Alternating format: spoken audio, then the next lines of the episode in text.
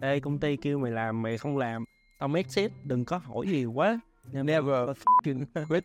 mình sẽ không có cho mấy bạn này rời khỏi công ty bây giờ. So nhắc lại em vẫn còn rất là cảm động. Tại vì cái đó phải rất là dũng cảm.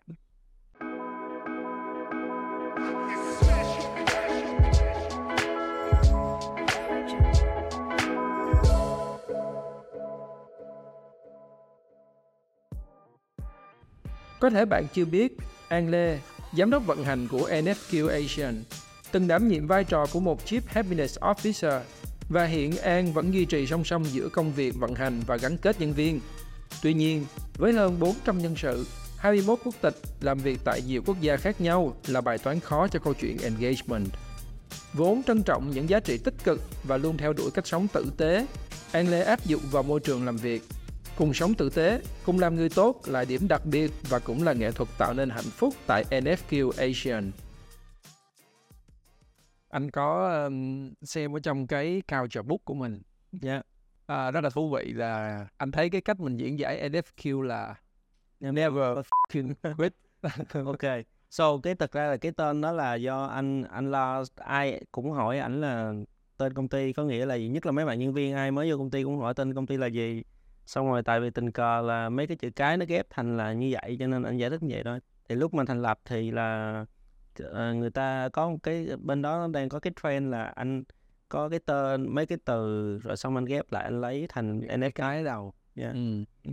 nhưng mà em nghĩ là giống như mình nói riết là tự nhiên cái nó thành nó, nó lui trong đầu óc của mình em nghĩ cái đó là cũng là một cái một cái um, giá trị của công ty của tụi em là trước khi mình mình làm việc mình sẽ đặt cái tâm niệm là never fucking quit lúc mà mình làm Ừ.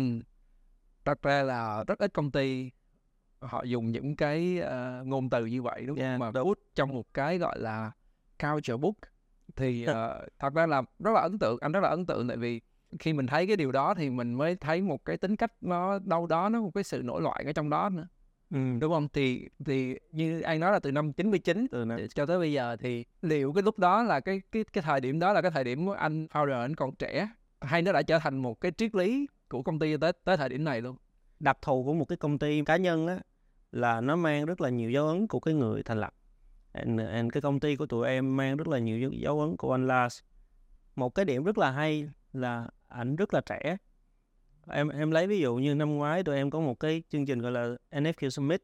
Thì em mời những cái khách hàng ở bên châu Âu qua. Thì uh, đó là lần đầu tiên trong đời ảnh tẩy tóc. Ảnh đi nhuộm tóc màu cam.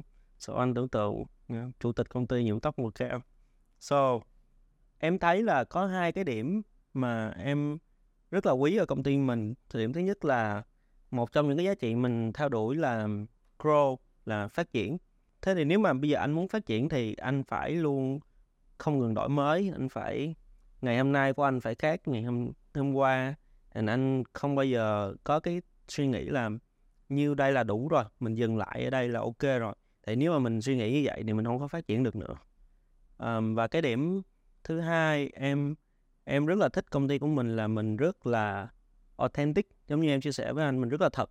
Tại vì mình tin tưởng là mỗi con người là khác biệt và khi mà mình combine được hết những cái ờ, tính cách những cái ờm, điểm mạnh của nhiều người lại với nhau thì mình sẽ có một cái tập thể rất là mạnh thay vì mình cố gắng mình gò hết mọi người vô một cái khuôn. Đó thì là em thấy là đó là hai cái điểm mà em trân trọng lúc mà em làm việc ở đây. Nói một chút về an à, hiện giờ cái vị trí của an là? À, em hiện tại là giám đốc vận hành của NFQ Asia. NFQ Asia là ở châu Á thì công ty NFQ Asia bắt đầu ở Việt Nam. Thì sau đó mình có văn phòng ở Thái Lan, mình có văn phòng ở Ai Cập. Thì những cái văn phòng mới đó thì họ chưa hiểu lắm về cách uh, vận hành của công ty mình. Ví dụ như là mình trao đổi với khách hàng như thế nào, mình xử lý những cái crisis trong team như thế nào, mình có những cái risk analysis ra làm sao, mình có những cái process gì để cho mình grow cái chi nhánh lên thì em em là người hỗ trợ cho các bạn những cái công việc như vậy. So ở trong cái góc độ công việc đó thì em phụ trách uh, Việt Nam, Thái Lan với lại Ai Cập tại vì cái role của an á thật ra là một cái role à, về vận hành nó khá là lớn và giống như an lại lại là phụ trách thêm cả ở Yeah. ai cập ở thái lan nữa Yeah. nhưng mà khi mà à, tụi anh ờ, tìm một cái người đại diện cho công ty để nói về à, people engagement thì uh, An cũng là cái người đó luôn. Yes. Một cái điểm của một công ty lớn thành công hiện tại là họ cho những cái người chịu trách nhiệm chính ở một khu vực hoặc là một thành phố hoặc là một chi nhánh nhất định, họ cho những cái người chịu trách nhiệm đó rất là nhiều flexibility và freedom. Là một tập thể, là một công ty, tại vì tụi em là 400 con người, mình không thể sâu sát vào từng con người nữa. Ví dụ như ngày xưa rất là dễ khi em có một chi nhánh ở Sài Gòn thì em chỉ cần lúc mình đi làm, em vào văn phòng, em đi một vòng, em thấy bạn nào hôm nay không có cười, bạn nào hôm nay bị you know, bị vợ chửi là nhìn khác thì cái áo nhăn không có được ủi nhìn tên sát mình biết người ta có vấn đề gì.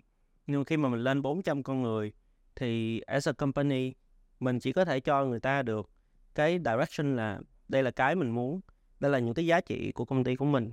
Uh, và mình cho mấy cái người chịu trách nhiệm đó cái freedom làm sao để họ đạt được cái điểm đó. So khi mà anh hỏi em nếu mà anh hỏi chính xác là ví dụ như ở Ai Cập thì people engagement mình có những cái initiative gì thì em không phải là cái người chịu trách nhiệm yêu cầu cái chi nhánh đó họ làm những cái initiative đó. Nhưng mà em sẽ giải thích cho họ hiểu mình muốn làm cái gì mình muốn nhân viên cảm nhận được cái gì. And họ sẽ propose những cái công cụ and then mình sẽ trao đổi với nhau xem những cái công cụ đó có phù hợp với cái direction của cái tập đoàn mình hay không. Ừ, ừ. nhưng mà trong những cái công ty khác á, đặc biệt là những công ty uh, về ờ, uh, test thì thường sẽ có một cái người uh, đảm nhiệm cái vai trò đó thì thì liệu giống như uh, khi An vừa là CEO và lại vừa là cái người phụ trách về engagement theo An thì nó là cái uh, lợi thế là gì và cái có thể có những cái hạn chế gì không? Ở đây là vì em hiểu cái business, em hiểu là những cái con người nào quan trọng với công ty, em hiểu được là từng cái chi nhánh tại từng mỗi thời điểm cái mục cái mục tiêu về mặt business của mình mình cần cái gì thì tương ứng như vậy khi mà em làm những cái people engagement initiative thì nó đạt được cái business uh, objective mà mình muốn thay vì mình chỉ nhìn được ở cái góc độ là về mặt con người mình muốn các bạn happy. Tại vì đúng mình muốn nhân viên của mình gắn bó và yêu công ty nhưng mà không phải là ở bất kỳ thời điểm nào. Um, cái mục tiêu đó ở từng địa điểm khác nhau cũng quan trọng như nhau hoặc là không phải là ở thời điểm nào thì cái mục tiêu về engagement của con người cũng là giống nhau. Ví dụ như là khi mà mình nói people engagement mình muốn engage mấy bạn nhân viên đúng không?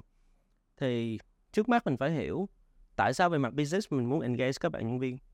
To be honest khi mà công ty trong những cái giai đoạn uh, khó khăn đặc biệt là bây giờ mình đang ở một cái thời điểm uh, to be honest em cảm thấy là nó là giai đoạn recession chung của của toàn cầu luôn.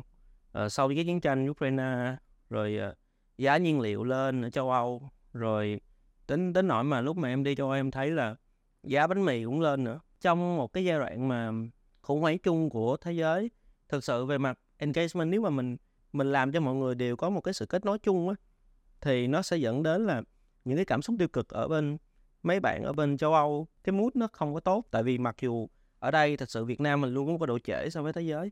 So nếu như tất cả nhân viên của mình trên toàn thế giới cảm nhận được, xem cái feeling, chưa chắc nó là một cái điểm tốt. Cái point mà em muốn giải thích là khi mà cái người đứng đầu về mặt business họ cũng là người chịu trách nhiệm về people, thì họ sẽ có cái nhìn toàn diện hơn về những cái con người mà.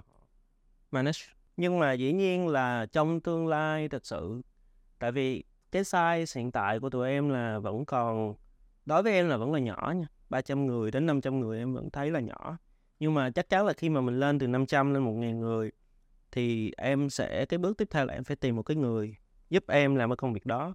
Và cái đó sẽ là một cái bạn mình có thể gọi là chief people officer hoặc là một cái bạn head of people and culture chẳng hạn cho tất cả các cái chi nhánh Happy Hour Show được tài trợ bởi Bito, nền tảng thương mại điện tử đặc tiệc và thức ăn cho doanh nghiệp đầu tiên tại Việt Nam.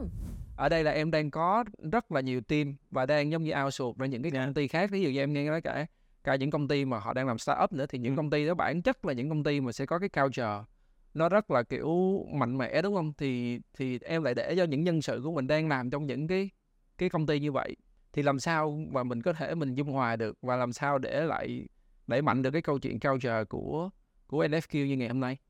Khi mà người nhân viên của mình vào trong cái um, tụi em không gọi là dự án nha mà tụi em gọi là team. Sau một cái khách hàng họ có cái team của họ và khi người nhân viên vào trong cái team đó, tụi em muốn họ yêu cái sản phẩm, họ yêu cái khách hàng đó trước. Tại vì nếu mà họ không yêu sản phẩm và cái khách hàng của họ họ không có spend hết cái năng lượng của họ để cho cái sản phẩm và khách hàng nó thành công, thì mình cũng mất cái khách hàng đó. Cho nên là điểm thứ nhất là đúng, cái number one priority là tụi em làm sao để cho họ yêu cái việc họ đang làm, yêu cái team họ đang làm.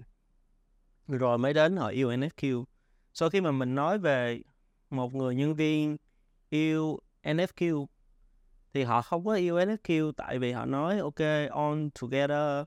Đây là cái goal của công ty mình and mình sẽ cùng nhau đến đó. Thật là awesome. Mình không làm chuyện đó được. Tại vì nếu mà mình làm cái đó dữ quá thì nó sẽ bị um, phản tác dụng với lại cái con một đối với công ty tụi em cái va- cái giá trị cái value rất là quan trọng. So tụi em có cái values là trust grow and transparency khi một cái người nhân viên họ tin tưởng vào những cái giá trị đó họ tin rằng là khi tôi ở công ty này công ty này grow công ty này tạo điều kiện để tôi phát triển lên để tôi trở thành một con người tốt hơn ngày hôm qua để lúc mà tôi ra khỏi công ty này tôi sẽ có một cái offer 50% hoặc là công ty này phải offer tôi 50% trong 2 năm nữa. Thứ hai là ở đây mình làm việc dựa trên sự tin tưởng với nhau. À, mình không có làm việc ở đây dựa trên I don't know bé này là con của ai? And, uh, anh này là chú của ai? And that's why mấy người này ngồi ở cái vị trí này. So trust giữa những con người làm với nhau. And transparency.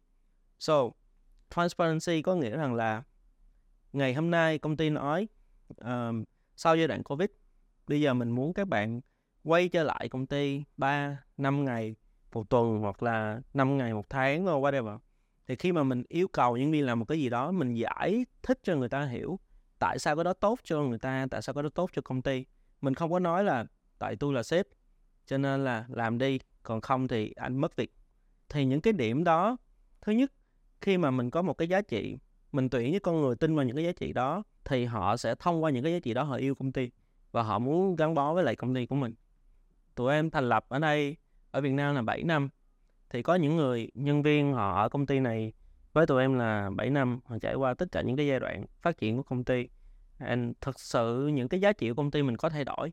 Nhưng mà on and on em thấy cái ba giá trị đó là luôn tồn tại trong cái thời, trong những cái giai đoạn mà mình phát triển công ty. And em nghĩ cái đó là cái điểm mà mấy bạn nhân viên cảm thấy họ thích làm việc ở công ty của mình.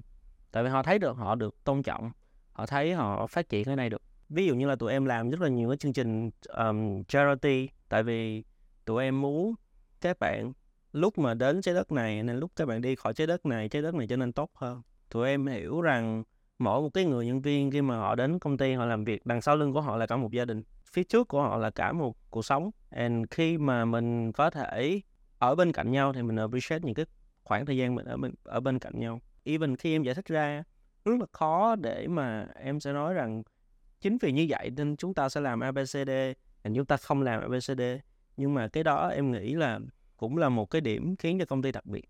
Anh thấy nó rất là đặc biệt đó là anh chưa có có hỏi em thêm là khác biệt về văn hóa nữa khác biệt giữa các team làm những cái uh, sản phẩm khác nhau rồi lại là những cái team ở những cái khu vực địa lý khác nhau rồi lại ở những cái nền văn hóa khác nhau nữa thật ra có một cái điểm rất là thú vị anh biết gì không? Là lúc mà em làm công ty của mình thì giống như em chia sẻ với anh mình có 12 cái văn phòng như vậy. And then trong 12 cái văn phòng đó mình có gần hai mươi mấy quốc tịch. Dĩ nhiên là mình có rất là nhiều tôn giáo. Anh có một cái điểm em nhận ra tại vì cái um, trong trong năm của mình thì với các bạn người đạo uh, đạo hồi và tại vì Ai Cập thì rất là nhiều các bạn đạo hồi thì đối với người đạo hồi tín ngưỡng đạo hồi thì có một cái cái lễ quan trọng nhất trong năm của họ gọi là Ramadan. À, đó là một cái tháng chay họ sẽ ăn chay. À, nó giống như là cái quan trọng của họ giống như Tết của mình. Tại vì trước đó em không có tiếp xúc nhiều với lại đạo hồi sau đó thì khi mà em tiếp xúc với lại các bạn em hiểu có Ramadan. So Ramadan các bạn sẽ nhịn đói. À, lý do các bạn nhịn đói tại vì đạo hồi muốn cái người theo đạo hồi hiểu được cái cảm giác của một cái người không có đồ ăn nó khổ như thế nào? And then sau đó thì đạo hồi yêu cầu là nếu mà anh theo đạo thì anh phải nhịn đói cả một ngày đến cuối ngày có những người trước khi vào nhà ăn với cả gia đình của mình họ đứng ở ngoài đường họ phát đồ ăn miễn phí cho những người khác cho những cái người nghèo ở trên đường. À, là một cái hình thức để tích đức. Sau đó thì em thấy là cái cử chỉ nó nó đẹp quá. Thật ra văn hóa chung của hai mươi mấy cái người trong những cái quốc tịch khác nhau khi mà em nói chuyện với họ. Ngạc nhiên là họ đều rất là giống nhau. Họ họ đều là con người họ đều có những cái nỗi sợ giống nhau họ đều có những cái ham muốn giống nhau họ có những nhu cầu giống nhau. Gia đình đối với họ là quan trọng giống nhau. À, lúc mà họ đi làm một cái công ty tốt là họ thấy một cái công ty tốt phải có những cái giá trị như vậy và một công ty xấu sẽ có những giá trị như vậy. Ai cũng ai cũng thấy chung một thứ hết. Hoặc là trong lúc một cái công ty họ có những cái giá trị, nhưng mà trong lúc mà họ execute những cái giá trị của họ sometimes họ đánh đổi vì những cái yếu tố về lợi nhuận hoặc là vì những cái mục đích ngắn hạn and họ đánh đổi and sau đó họ bị mất cái giá trị đó đi. Thật ra về bản chất nếu mà anh nhìn vào, không có công ty nào nói rằng giá trị của tôi là tôi sẽ lợi dụng khách hàng của tôi kiếm được nhiều tiền nhất có thể hết, đúng không? Nhưng khi mà execute, người ta sẽ lựa chọn đánh đổi thì người ta bị mất đi những cái giá trị đó sau đó với em thì ờ, những cái mà em giải thích về NSQ Show em tin là công ty nào cũng muốn làm như vậy cả. Chỉ là mình có đủ can đảm để lúc mình phải lựa chọn giữa cái lợi ích của công ty của mình trong ngắn hạn với cái giá trị mà mình tin vào mình có dám chọn giá trị của mình hay không. Thì cái em nghĩ cái đó là cái sự khác biệt lớn nhất. Anh nghĩ đó là một cái ờ, góc nhìn nó rất là sâu uh, của một cái người giống như leader giống như em thì ờ, cũng giống như em nói á, các công ty nào thực ra họ cũng sẽ đâu đó phần nhiều là họ đều hiểu những cái giá trị đó hết họ đều muốn deliver cái điều tốt đẹp đúng không cho mọi người và cho khách hàng. Nhưng có một cái mấu chốt là anh nhìn thấy là không phải công ty nào cũng có thể làm được điều đó. Vậy thì cái cách của an làm như thế nào? Lúc mà dịch mới vừa bùng phát là năm 2020 6 tháng đầu năm đó là rất khủng khiếp mặc dù là không có một cái ảnh hưởng gì cụ thể trực tiếp đến những khách hàng của tụi em nhưng tất cả những khách hàng của tụi em họ đều ram down team và họ đều downsizing hoặc là họ đều ngưng lại hết những cái request để mà phát triển team tại vì họ sợ. À, lúc đó là bởi vì mình chuẩn bị trước cho business mình tuyển dụng các bạn vào. Một cái đặc thù ở Việt Nam của mình khi mà mình không có đủ uh, request thì mình sẽ tạm biệt các bạn ừ. And giai đoạn đó tụi em phải uh, mindfully quyết định là bây giờ với 15 bạn nhân viên đó tụi em làm cái gì? Cho một cái team yes. cho một cái team coi như là cái team đó nó set down luôn. Yeah so nó chưa có start mình chỉ là chuẩn bị cho cái team đó. Và lúc đó thực sự em rất là tôn trọng cái anh founder của em. Tại vì lúc đó thật sự ảnh cũng không biết tương lai sẽ như thế nào. Và đây là tiền của ảnh. Nhưng ảnh vẫn quyết định là trừ khi công ty sẽ go bankruptcy và mình thấy được chuyện đó trong 9 tháng nữa, mình sẽ không có cho mấy bạn này rời khỏi công ty bây giờ. Lúc mà dịch mới bắt đầu. Sau nhắc lại em vẫn còn rất là cảm động. Tại vì cái đó phải rất là dũng cảm. Quay trở lại câu hỏi của anh, điểm đầu tiên là mình phải chọn đúng người chủ của công ty. Em, nếu mà mình đang chọn không đúng người chủ công ty, mình phải có đủ đủ dũng khí để mình bước đi nhưng mà nếu thật sự mình có một cái giá trị cá nhân của mình và mình chọn một tổ chức, thì mình phải hiểu rằng cái giá trị của tổ chức nếu nó không phù hợp với mình mình sẽ không bao giờ thay đổi giá trị của tổ chức đó được. Mình phải đi. Tại vì một tổ chức sẽ không thay đổi giá trị của người ta vì giá trị của mình. Cho dù mình là CEO hay là mình là CEO của công ty thì đều là như vậy.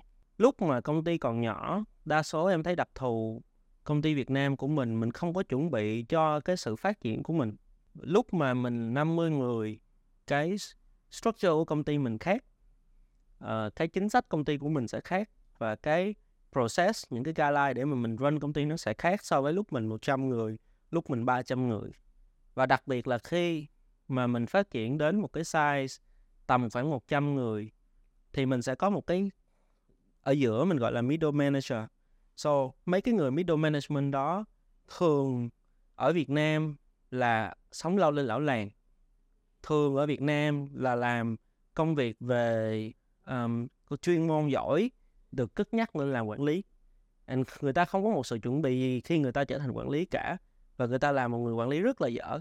Anh điều cái điều xảy ra là có thể cái người đứng đầu công ty rất là tâm huyết rất là giỏi rất là có tầm nhìn nhưng mà tới lúc mà mình triển khai xuống dưới thì cứ mỗi một cái lớp vậy nó rụng mỗi lớp nó rụng mình cuối cùng đến tay nhân viên thì nó chỉ còn có một phần trăm những gì mình muốn làm thôi.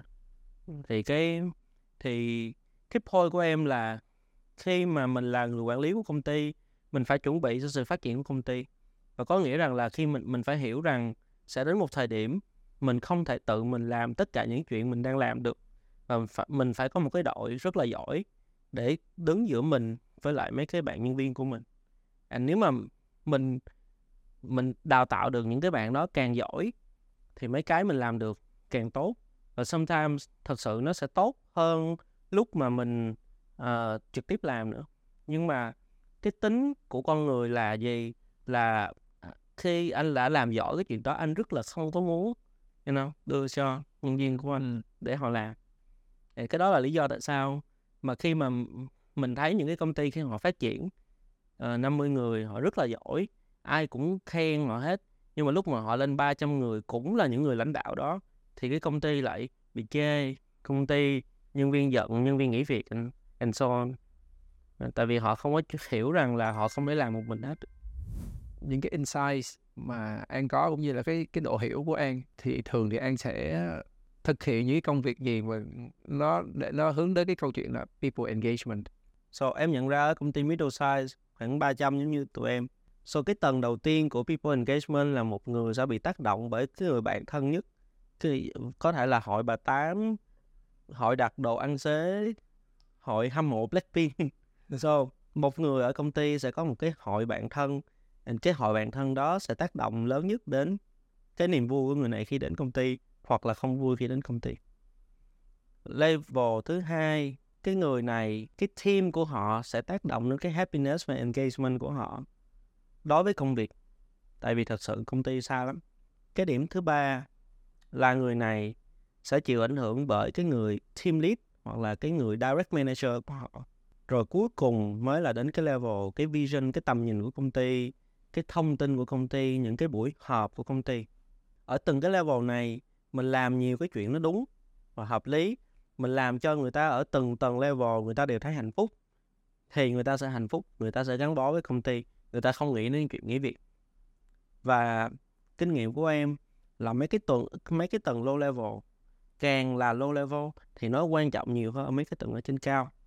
Tại vì ví dụ như em nói một công ty đi uh, sếp của công ty đứng ở trên cái town hall của công ty giải thích cho toàn bộ mấy trăm con người là công ty tôi rất là ổn nha mấy bạn cứ yên tâm làm việc. Nhưng mà các bạn đó nghe xong cái buổi một tiếng đó thấy là anh sếp của mình rất là inspirational rất là thương nhân viên. Nhưng mà bạn về trên cái bàn làm việc cái bạn mở em không biết telegram facebook messenger cái nhóm bạn ở trong công ty nhắn cái post vô là hey thằng không biết whatever sau thằng thằng Huy mới vừa bị đuổi việc kìa là xong là toàn bộ tất cả những gì mình cố gắng mình truyền tải hoặc là làm cho người ta tin tưởng là không không không đạt được. Ừ. ở tất cả các cái location đối với em rất là quan trọng. Công ty em sử dụng ờ, Slack để trao đổi. And tụi em trên Slack tụi em post rất là nhiều những cái thông tin. Tụi em dùng Slack để tụi em tạo những cái channel về sở thích về cá nhân để làm sao cho một cái người khi họ đến công ty họ có một người bạn chung sở thích. Ví dụ như ở uh, Sài Gòn thì mấy bạn thích chơi poker mấy bạn thích đá banh à, và một vài cái group khác em không có rành lắm. Ở ngoài Đà Nẵng thì các bạn lại thích cầu lông các bạn thích chạy bộ and một vài cái group khác. So anyway là cái point là em sẽ yêu cầu những cái người chịu trách nhiệm cho cái chi nhánh làm sao mỗi người nhân viên đều có một người bạn ở công ty. Cái chuyện đó rất là quan trọng. And dĩ nhiên là bây giờ nếu mà mình làm bậy thì đương nhiên là người ta sẽ giận công ty nhưng mà nếu mà mình làm tốt mà người ta không có một cái người bạn ở công ty ừ. thì nó cũng không có tác dụng được cái điểm thứ hai là tụi em có những cái chương trình training cho uh, manager và technical lead mà những cái người uh, lãnh đạo đội nhóm về cách để đưa cho nhân viên những cái nhận xét về công việc của họ họ có thể làm tốt hay không họ có cái gì buồn chăn trở cho công việc hay không um, và mình training cho mấy cái bạn đó về cách để cho mình motivate người nhân viên của mình khi đi làm. Tại vì mấy bạn đó là mấy người trực tiếp làm mấy cái việc này. Kinh nghiệm của em là nếu anh chọn đúng người và họ tin vào mấy cái uh, values mà mình đang theo đuổi thì cái việc training chỉ giúp cho họ reflect lại cái cách họ làm có đúng hay không. Nhưng nếu mà mình chọn sai cái người cái người mà không có tin vào những cái gì mình đang tin những cái người thật sự không có quan tâm đến nhân viên thì mình có train cách mấy cũng cũng cũng không được. Cho nên trong cái việc mà mình tuyển người cũng rất là quan trọng mình phải biết những cái người nào mình tuyển và làm sao để mình truyền truyền thông những cái giá trị của mình cho mấy cái người đó. Tại vì họ phải chọn họ cũng phải chọn là tôi có tin vô mấy cái value của anh hay không? Ngoài ra thì ở góc độ quản lý của công ty thì tụi em có một cái công cụ uh, tên là Poly. Uh, nó sẽ gửi ra cho tất cả nhân viên của công ty trong tất cả các location là uh, những cái câu hỏi sau. Thứ nhất tuần này có vui không? Manager có ăn hiếp bạn không? Team member có ăn hiếp bạn không? Công ty bạn có vui, bạn còn bạn còn vui với công ty không? Và một cái câu hỏi khác về ví dụ như mình đang tò mò, mình muốn nói là bây giờ tôi muốn tổ chức ờ, một cái competition cho mấy anh chị trong tháng sau. Mấy anh chị muốn chơi cái gì? Thì mình có thể hỏi người ta những cái option. Đối với em, cái công cụ đó là cực kỳ cực kỳ hiệu quả luôn dĩ nhiên lúc mà mình triển khai mà mà giá trị công ty của mình không phải là transparent uh, thì người ta sẽ không tin mình để người ta cho những cái cái feedback chân thật sau cái đó cũng phải phụ thuộc vào cái giá trị của công ty của mình nó có phù hợp với cái cách đó hay không tức là mình đã xây dựng cái, Đúng. cái giờ đó lâu rồi Đúng. Ừ. Thì uh, mỗi một tháng trong cái town hall của công ty tụi em cũng có trình bày là tháng rồi uh, cái mood của Đà Nẵng có vẻ hơi thấp. Uh, Ờ, chắc là tại vì cái dự án kia bị mất.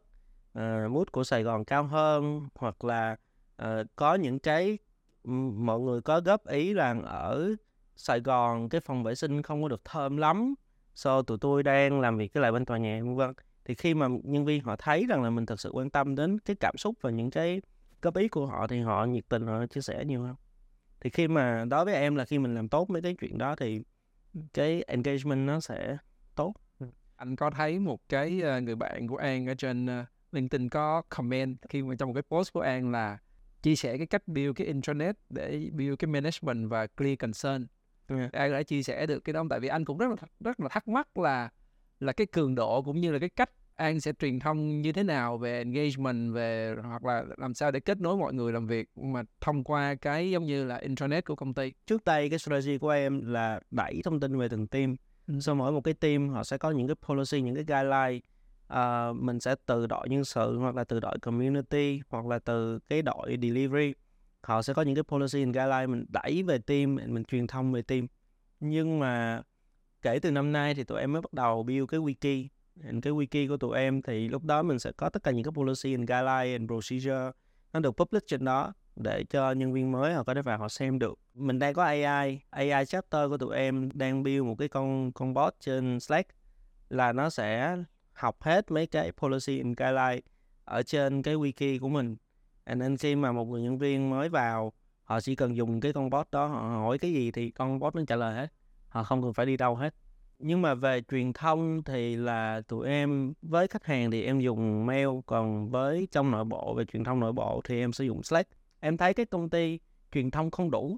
Em không đủ ở đây là tại vì thông thường mình gửi một cái announcement ra rồi mình tự assume rằng nhân viên mình sẽ đọc. Thường thì nhân viên mình không đọc. Sau đó mình nhân viên sẽ nói không ai nói với tôi hết. Nên là ở đây khi mà tụi em có một cái announcement uh, giống như em chia sẻ bước 1 tụi em sẽ có town hall em trình bày về cái thông tin đó. Bước 2 em sẽ post lên trên Slack một cái channel cho tất cả mọi người trình bày về cái đó. Bước 3 mỗi một chi nhánh của em phải có cái town hall riêng của họ phải có Slack channel riêng của họ trình bày lại một lần nữa. Bước 4 em có một cái channel tất cả manager công ty em yêu cầu mỗi manager về trình bày riêng cho team của họ. So minimum là 4 lần. Bốn lần như vậy. Bốn lần lúc mà mình có cái announcement bốn lần nữa lúc mà mình đang trong quá trình làm cái mấy cái chuyện đó bốn lần nữa lúc mà mình kết thúc cái đó, mình wrap up lại, mình giải thích cho mọi người là cuối cùng chuyện gì xảy ra, kết quả là như thế nào. Tại vì trong cái thời đại hiện tại, mình phải hiểu nhân viên của mình rất là dễ bị distracted. Nhiều khi họ mở cái stack lên, họ thấy cái message đó, họ nói ok, để tôi làm xong cái task tôi đọc, xong họ quên đọc. Thì chuyện đó rất là bình thường. Và nhiều khi họ họ nói ok để tôi đọc, xong cái họ mở facebook lên, cái, yeah, xong họ chat hỏi xong họ quên luôn. Nha yeah. nên là mình cứ over communicate ở tất cả các level thì nhân viên họ mới nhớ được. Và cứ mỗi vài tháng một cái nào quan trọng thì cứ vài tháng nhắc lại một lần. Em lấy ví dụ như Poly giống như em nói là rất là quan trọng với công ty. Tại vì cứ vài tháng sẽ có một người nhân viên hoặc là mới vào công ty hoặc là cứ bị bắt làm hoài cái bực. Ừ. cái bao giờ sẽ viết trong Poly là ờ, tôi thấy một tuần hỏi một lần không có cái gì mới nữa Ờ, đừng có hỏi nhiều quá tôi không vui tôi nói. Còn bây giờ bây giờ tôi đang vui mà cứ bắt tôi phải hỏi thôi là tôi bạo hỏi quạo xong mình phải giải thích lại. Cứ mỗi lần mình giải thích xong cái sẽ không ai hỏi nữa nhưng mà vài tháng nữa sẽ có người hỏi.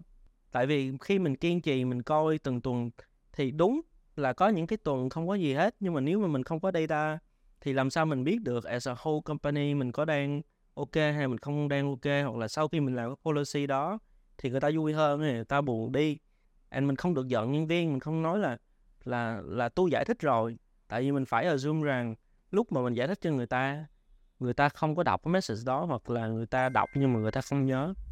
À, mình nhắc lại chút xíu tại vì cái đặc thù công việc của mình lại là nhiều team và các team đang làm những sản phẩm khác nhau. Và theo cái hiểu của anh thì thiệt ra tất cả các cái khi mình đã làm cho khách hàng rồi thì bao giờ cái chuyện mà chạy deadline hoặc là cái chuyện gấp về mặt thời gian nó luôn luôn là cái mà mình bị ảnh hưởng thì làm sao mà an dung hòa được cái chuyện đó? Hay là có bao giờ gặp phải những cái ok yeah. à, yeah, để em hiểu uh, cái concern của, của của anh. Khi mà người ta không có muốn tiếp thu thông tin thật ra không phải là tại vì người ta bận.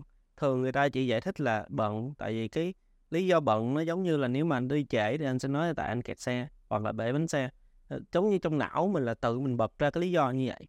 Trong kinh nghiệm của em thì khi người ta không có tiếp thu thông tin cái bước thứ nhất là tại người ta không phục. Người ta không cảm thấy cái này đúng cái ý của người ta người ta không có cảm thấy cái này có lợi ích cho người ta thì người ta không muốn nghe. Solution mình quay trở lại là em lấy ví dụ như mình đừng có nghĩ rằng cái hội đá banh nó chỉ là cái hội đá banh. Cái hội ăn nhậu cái hội cờ vua cái hội quýnh bài cái hội gì đó trong công ty mình đừng có nghĩ rằng là nó chỉ là như vậy một cái công ty là một tập thể có rất nhiều cộng đồng nhỏ lẻ và những cái người mình gọi là opinion leader của những cái cộng đồng đó rất là quan trọng để khi mà anh tù khiến- trưởng đó Dạ đúng. Dạ, ok. Nên em thích từ này. So mình muốn cho mấy cái người trong cái bộ lạc đó tin vô mình thì mình phải khiến cho mấy ông tù trưởng tin vô mình. Ờ, mình phải về mình suy nghĩ coi mấy người thứ nhất mấy người manager của mình họ có tin mình không đã. Tin khác với lại là nghe. Tôi nghe anh nhưng mà tôi không tin thì lúc mà xuống nói chuyện với mấy bạn thì sẽ thay vì nói rằng là trời ơi, cái này rất là hay, cái này tốt cho em em làm đi. Thì mấy bạn sẽ nói là ê công ty kêu mày làm mày không làm. Tao exit cái đó là khác nhau liền. Xong rồi mình phải biết được trong công ty mình có những cái ông nào là opinion leader. Và khi mình biết được mấy ông nào opinion leader mà mấy người đó mình dành thời gian as a leader của công ty mình dành thời gian cho họ để cho giải thích cho họ thì một người đó sẽ nói cho 10 người còn lại. Thì một cái người đó cái giá trị lời nói của họ với mấy người bạn của họ bằng 100 lần mình nói. So, so mình không có con đường tắt. Thực sự ở đây em thấy không có con đường tắt. Ừ, khi mà mình truyền thông thì đầu tiên mình phải biết manager của mình có tin mình không. Opinion leader trong công ty của mình là những cái người nào và mình có cái channel nào để cho nói chuyện với người ta. Và khi mình nói rồi người ta có tin mình không? Mình giải quyết được cái chuyện đó nhân viên sẽ không bao giờ đến và nói là xin lỗi anh em không có thời gian. Có bao giờ có các bạn giống như đi thẳng tới an à, có đó là lý do tại sao anh để anh thấy cái văn phòng ờ, là em ngồi ngay giữa đường như vậy. Ờ, và tất cả các cái gian phòng là tụi em đều cố tình thiết kế không gian mở và nhất là cái phòng BOD không bao giờ đóng cửa. Tại vì mình muốn người ta đến tìm mình. Em nói cái em cũng mệt thiệt thật sự. Tại vì em em lấy ví dụ như là đi nhậu đi đặc thù ở Việt Nam mà mình không muốn có nhiều cái chuyện. Lúc mà không có xỉn người nhân viên không có chia sẻ. Có nói lắm. Đúng rồi. Nhưng mà mình biết người ta có vấn đề mình lại mình hỏi em có vấn đề hả? Không trả lời. Mình nói nhậu đi nhậu đi nhậu đi karaoke. Xong rồi đang xỉn như vậy lại khiêu khiêu any any em nói cái này là em em em em chỉ nói như vậy thôi nha, mà mình nghe chưa từng nghe là chỉ nói như vậy thôi nha, là biết là chuẩn bị chuẩn bị mở bài đó, là mình, ok, lúc đó là cái lúc mà mình lắng nghe được tốt nhất. Cái giai đoạn công ty 100 200 người á, là em hơi lạm dụng cái công cụ đó. Dẫn đến là nó cũng không hay, tại vì người ta nói là công ty của mình là văn hóa ăn nhậu anh muốn muốn được gặp sếp thì phải đi ăn nhậu. Nó lại thành là không hay anh sau đó mình mình mình reflect lại. Thì sau đó thì giống như em giải thích cho anh là em suy nghĩ rằng là ok mình không cần phải có một cái party 20 người 30 người. Uh, thỉnh thoảng thì vẫn phải cần nhưng em thông qua cái cái bạn opinion leader để cho em hiểu được công ty em hiểu được hết mọi người.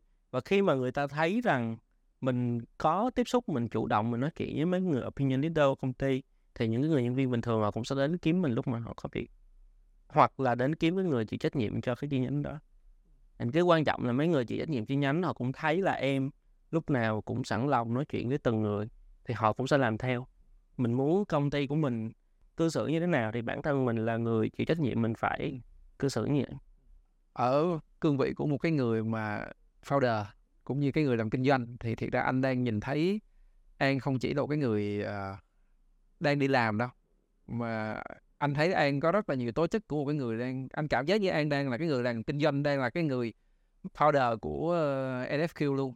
Rồi cảm ơn anh. Anh có thể chia sẻ là những cái đó nó đến từ đâu trong lúc mà mình chia sẻ trước khi mình quay em có nói với anh là với những cái bạn trẻ thì khi mà họ đi làm họ tìm kiếm cái uh, giá trị của họ họ tìm kiếm câu trả lời cho cái câu hỏi là mình đến cuộc đời này để làm cái gì? Tại vì cuộc sống rất hữu hạn, and mình sống vài chục năm mình sau đó mình sẽ mất bản thân của em. Đối với em, một công ty, nó chỉ là một cái phương tiện để mình hoàn thiện bản thân của mình. Em hoàn thiện bản thân không có phải là mình học một cái kỹ năng đó. Nó cũng là một phần, tức là khi em ở công ty NSQ em học được rất là nhiều những cái kỹ năng về kinh doanh tại vì bản thân em là em em làm kinh doanh từ lúc em 17 tuổi. Là em làm kinh doanh em mua cái này em bán cái kia. Và đến một cái giai đoạn khi mà em đi làm việc trong một công ty chuyên nghiệp là tại vì em muốn trả lời cái câu hỏi rằng là làm sao để mình tối ưu hóa cái giá trị của mình tạo ra.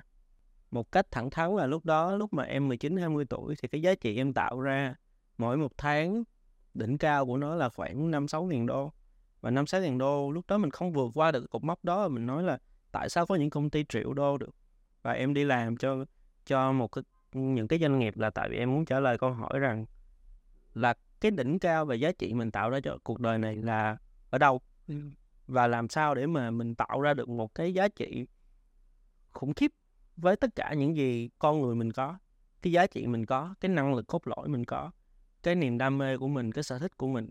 Bây giờ thì cái khái niệm về ikigai thì uh, nó rất là phổ biến mà ai cũng biết về khái niệm ikigai hết. Lúc mà em biết về cái khái niệm đó em thấy rất là thú vị. Em nhận ra tại vì trước đó em chỉ đặt câu hỏi rằng là em thích cái gì? Và làm sao em tạo được nhiều giá trị nhất với mấy cái em thích? Nhưng sau đó em nhận ra là ok ngoài cái chuyện mình thích cái gì mình thật sự phải lắng nghe bản thân mình thêm là mình giỏi cái gì nhất mình phải lắng nghe xem cái xã hội này cái thế giới này nó cần cái gì nhất. Và đến một lúc khi mà mình ra khỏi cuộc đời này thì mình để lại được cái gì? Cho nên lúc mà em đi làm ở công ty này em không có chỉ nghĩ là mình đi làm công. Em chỉ hiểu rằng công ty này là một cái platform là một cái uh, công cụ cho em để em tạo ra giá trị. Và em luôn cố gắng mỗi một ngày em ở công ty em xem xem cái giá trị em tạo ra cho công ty, nó có nhiều hơn giá trị em tạo ra cho công ty ở cái năm trước đó hay không? Em thấy khi mà một vài người nhân viên, khi họ đi làm ở công ty, em rất là tiếc và buồn cho họ khi mà họ sẽ có cái thái độ rằng là tôi đến đây và tôi sẽ làm công việc này, công ty trả cho tôi 10 triệu chẳng hạn. Nếu mà cũng làm công việc này cũng nhiêu đó tiếng đồng hồ trong cuộc đời của tôi tôi làm công việc đó ở công ty B, nó trả cho tôi 12 triệu. Tôi sẽ nghỉ việc ở này để qua công ty kia làm 12 triệu.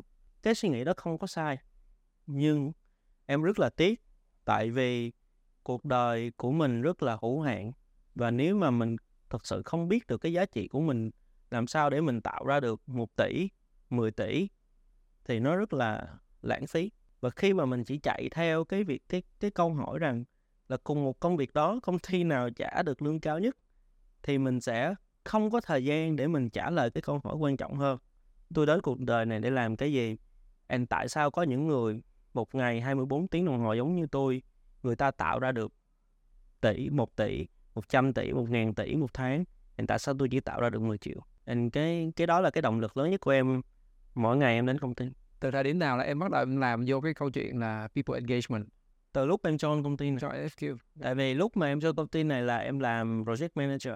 Cái giai đoạn đó là giai đoạn mà những cái công ty công nghệ họ nhìn vào Việt Nam, họ bắt đầu invest vào Việt Nam. Rất là nhiều công ty muốn muốn mở văn phòng ở đây. Ba năm đầu tiên mở công ty này, cái nhu cầu quan trọng nhất về mặt doanh nghiệp là làm sao giữa một rừng những công ty về công nghệ anh khiến cho công ty này là top 1 gọi là top of mind của mấy bạn lập trình viên khi mà mấy bạn muốn chọn một công ty đối với em, để mà thu hút được, attract được talent, thu hút được mấy người giỏi về công ty, nó là câu chuyện về sales and marketing. Và mình phải dùng cái mindset sales and marketing để cho mình đi nói cho thế giới bên ngoài là công ty tôi tuyệt như thế nào. Trong marketing cái chiến lược tốt nhất đó là chiến lược referral. Có nghĩa là nếu mà một người khách hàng họ nói tốt về mình, thì mình sẽ bán được nhiều hơn là mình tự mình nói mình tốt. Em dùng cái initiative đó, thì em focus rất là nhiều nó là chuyện cái hướng của em là thay vì mình tập trung nói với bên ngoài mình tốt như thế nào thì mình tập trung làm thật tốt bên trong để nhân viên của mình đi nói với bên ngoài là vô công ty này làm với tao đi tại vì công ty này rất là ok. Cái kỷ niệm lớn nhất của em lúc mà em làm cái công việc trực, trực tiếp làm công việc đó ở Sài Gòn là lúc đó có một cái đội and trong đội có mấy bạn engineer mấy bạn engineer lúc nào mở LinkedIn lên cũng sẽ có 20 cái uh, connection invitation uh, tuyển dụng là anh ơi you know qua công ty em đi. And then bạn đó uh, trả lời bạn nhân sự là không anh đang vui lắm anh không đi đâu nhưng mà công ty cũng đang tuyển nhân sự nè em có muốn đi không? Gửi CV cho anh. Rồi bạn screenshot cái hình đó post lên trên cái slack của công ty. Và lúc mà em em đọc cái message đó, em rất là tự hào. Tại vì có cái đó có nghĩa là mình làm đúng rồi sau đó thì tụi em có nhiều cái chương trình hơn về engagement. Thì từ vị trí project manager em mới chuyển sang em làm cái vị trí là CSO thì cái đó là một cái giai đoạn em làm ở công ty mình à, là chief happiness officer. Kinh nghiệm uh, trải nghiệm anh nghĩ là có những cái thuộc về uh, giá trị sống nữa. Thì để giờ trao đổi với lại là uh, An là anh cảm thấy là học được rất là nhiều thứ. Và với một cái người mà gọi là goal oriented ha như An á thì cho anh hỏi thật ra cái giá trị cốt lõi, cái philosophy của An đang làm cho NFQ là cái gì? Em muốn NFQ inspire mấy bạn trên thế giới, mấy bạn ở Việt Nam à, inspire công ty trên thế giới, công ty ở Việt Nam là khi mình theo đuổi những cái gì tử tế, mình sẽ thành công. Thật sự có rất là nhiều người thành công, họ nói như vậy rồi. Em thấy có rất là nhiều công ty họ cũng nói như vậy, họ theo đuổi những giá trị tử tế. Bản thân em muốn thử nếu mà bản thân em cũng làm như vậy, em theo đuổi những giá trị tử tế và công ty mà em làm việc cho họ cũng theo đuổi những giá trị tử tế, tụi em sẽ đi được tới mức nào? Cái mà em rất là muốn trong tương lai có thể làm được là thật sự em, tự em define được NFQ show. Nó là cái gì? Tại vì NFQ đối với em nó không phải chỉ là một công ty và đối với em hiện tại NFQ là một cách sống và cách làm business giống như em chia sẻ em rất là respect cái người chủ tịch của mình. Tại vì anh dám sống như vậy. And lúc mà anh phải lựa chọn làm người tử tế và giá trị vật chất anh chọn làm người tử tế. Và em em rất là respect những đó. Để chia sẻ với mọi người một cái ấn phẩm thì có thể không phải là sách để giúp ai rất là nhiều trong cái cách An làm people engagement thì An sẽ giới thiệu cái nào? Về people engagement em có hai cái mà ai mà muốn làm về engagement nói chung không nhất thiết phải là people có thể là client anyway là về engagement thì em luôn recommend một là một cái video TED Talk. Video rất là ngắn về cách how to start a movement.